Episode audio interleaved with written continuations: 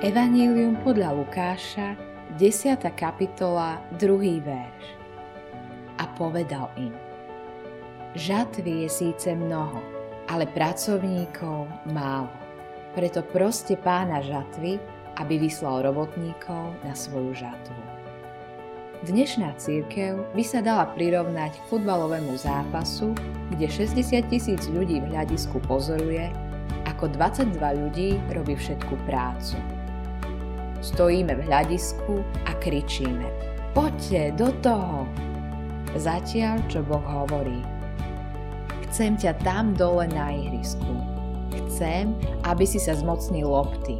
Chcem, aby si bol súčasťou toho, čo robí Ježiš povedal, preto proste pána žatvy, aby vyslal robotníkov na svoju žatvu.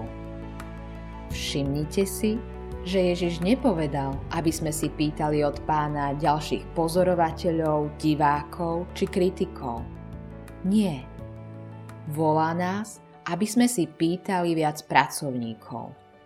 Nikto sa nemôže modliť za to, aby bola práca urobená, ak ju nie je ochotný urobiť sám. Neseďme len tak a nehovorme, áno, Pane Bože, pošli viac pracovníkov. Volajme namiesto toho. Pane, začni mnou, ja budem ten pracovník. Neviem, čo dokážem. Neviem, čo môžem ponúknuť. Nemám veľa. Ale to všetko je Tvoje, Pane. Dávam Ti to.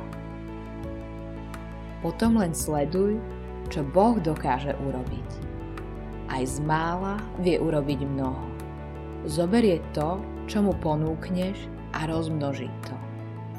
Možno si myslíš, to je práca pre profesionálov. Nech kazatelia kážu.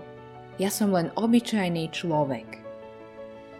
Je však veľa ľudí, ktorých sa vieš dotknúť práve ty. Vďaka tomu, že poznajú práve teba, že majú to isté zamestnanie, že sú tvojimi susedmi. Práve ty si schopný s nimi hovoriť tak, ako by to nik iný nedokázal. Boh ti dal do tvojho života ľudí, ktorých môžeš ovplyvniť. Boh ťa chce použiť práve tam, kde si.